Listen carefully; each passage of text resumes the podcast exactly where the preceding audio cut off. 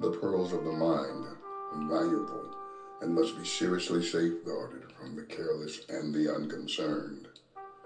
But to those who value truths explored, come, think with me.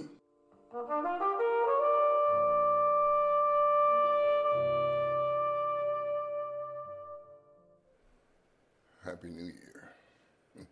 I thought I'd say that from the top. This is the second day in 2022. Well, this is the, the night of the second day. It's, it's closing in on early, early morning, the third day. Let's put it that way. I had the, uh, the joy of experiencing a CNN special tonight with James Taylor and Carole King singing songs from yesterday. It was amazing. It was like it was like going through a photo album. Um, the songs registered in times in my life, and well, I had to struggle not to be depressed. and, as I watched sequence time flying by in selected songs and being touched with memories, fond memories, solid gold tunes. When I was growing up, you know, the black radio station would go off at dusk, and you'd have to listen to solid gold. and you'd run into people like James Taylor and Carole King, and, and pretty soon it became a part of how I understood music and how I understood motion pictures, the screen, uh, man, drama, the stage. It was where my life was. It was my country road. I grew up in the country and I lived in the country hard. Yeah, chickens, hogs, pigs, you know, things like that. And it, it that was my escape. That music was taking me to from the country road to the city streets. I thought I wanted to be in a different milieu than where I was. I was born out of season, out of sequence.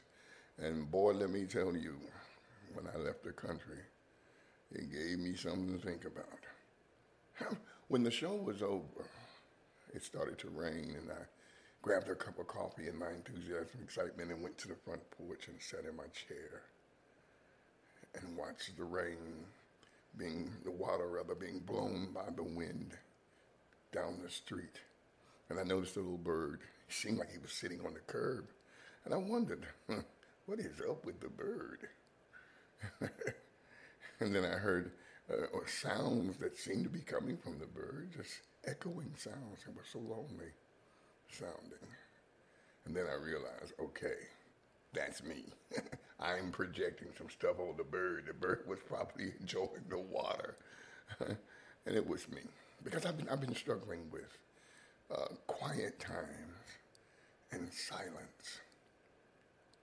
Trying to, trying to understand the dynamics that, that, that emerge when you're quarantined uh, and you're dealing with the anxiety of a transplanted heart and the, the possibility of, of uh, infection uh, with a suppressed immune system and having to think deeply about how to think deeply about those issues without generating even more anxiety.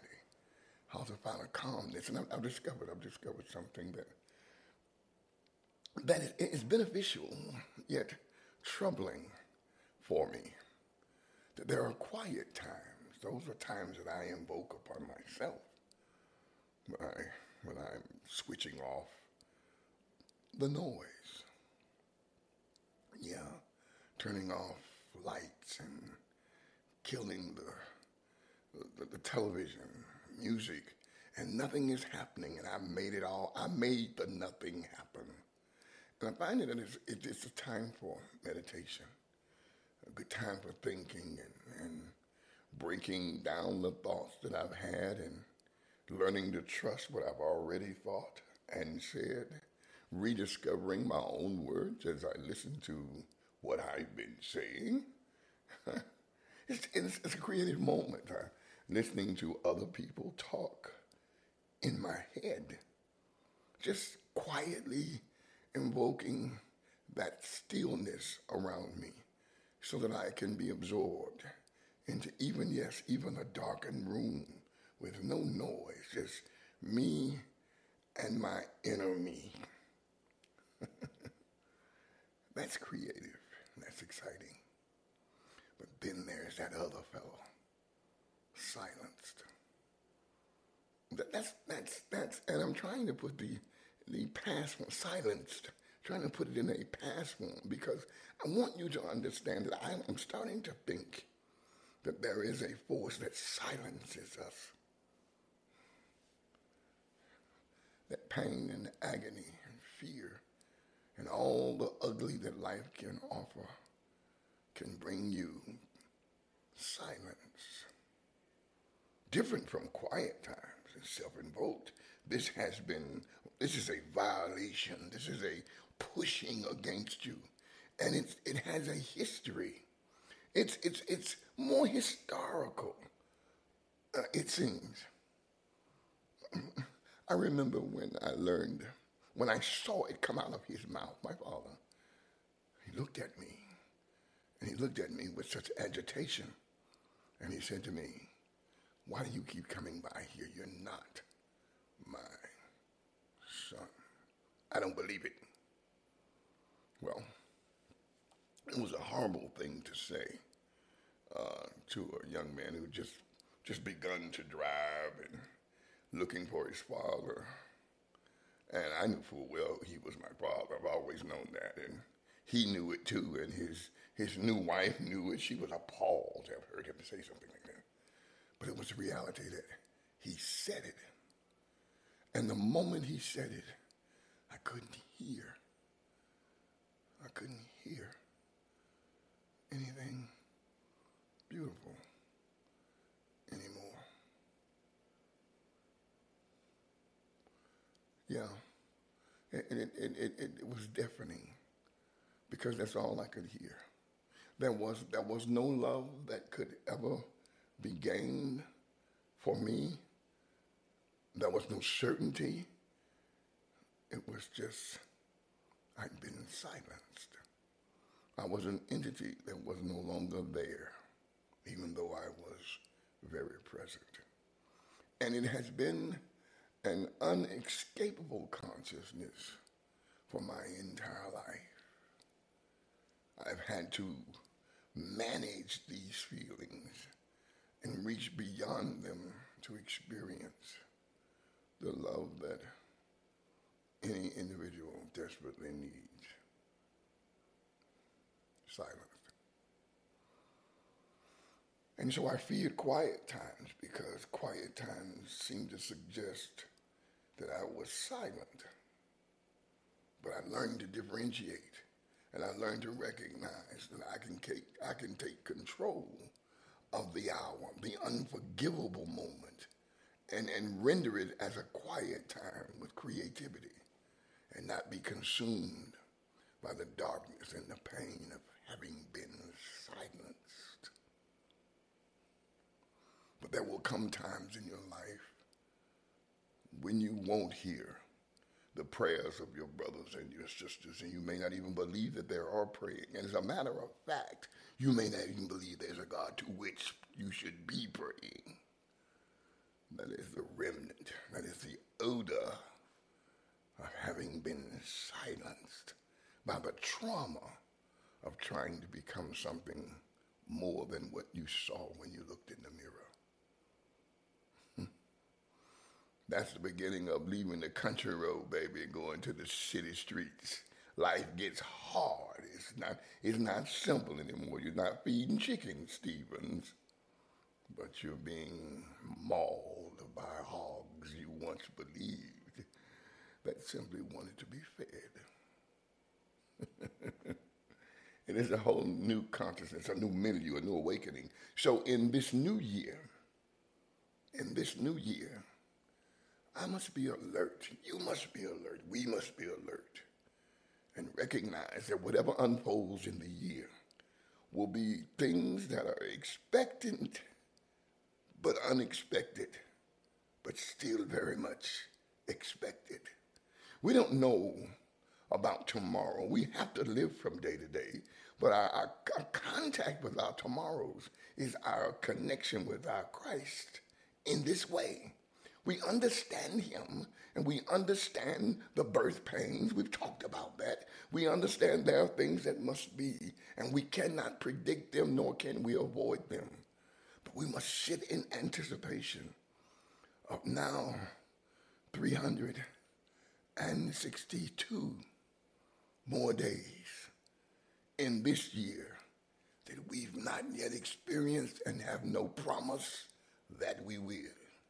But the events of the unfolding days before us require that we have vision, that we recognize that urgency is the tripod of true vision. To really move, you got to stand in a spirit of urgency about mobility, constantly trying to become more, but managing the deafening blow of silence. Let them not keep you quietly silent, but be quiet creatively and plan your next move. Plan your next understanding. Reshape your new beginnings and be willing to begin again and again and again and again. Pull up your anchor and refuse to be far away. Despite your geography, refuse to be far away. Refuse to let loved ones miss you. But recognize when it's just you doing the dynamic and choose what is appropriate. What is mutual is what benefits and grows you. When you're chasing after the realities of other people to find a belongingness and affection and a place, it only lures you into a place of silence. Life will silence you. Pain Frustration, anxiety will seal your silence. So keep talking. Be creatively quiet, but talk. Talk through the pain. Talk through the loneliness. But never render, never surrender to being silenced by what hurts, being silenced by what frightens you. This is the dawning of a new and important time in your life. No promises, just privileges and responsibilities. Hmm. Are you being quiet or have you allowed all of last year and the years before that to set a pattern to silence you yet another year. Well, I'll say more on that one day. For now, think with me. Listen, before I sign off tonight, you can email me at all lowercase letters, the night talker at yahoo.com. Or if you like to text or call and leave a message, you can do that at 478 254 9013. Look forward to hearing from you. Our time is past and gone, but the journey moves on forward and upward towards Him. Until we meet again, consider the joy of this part of the.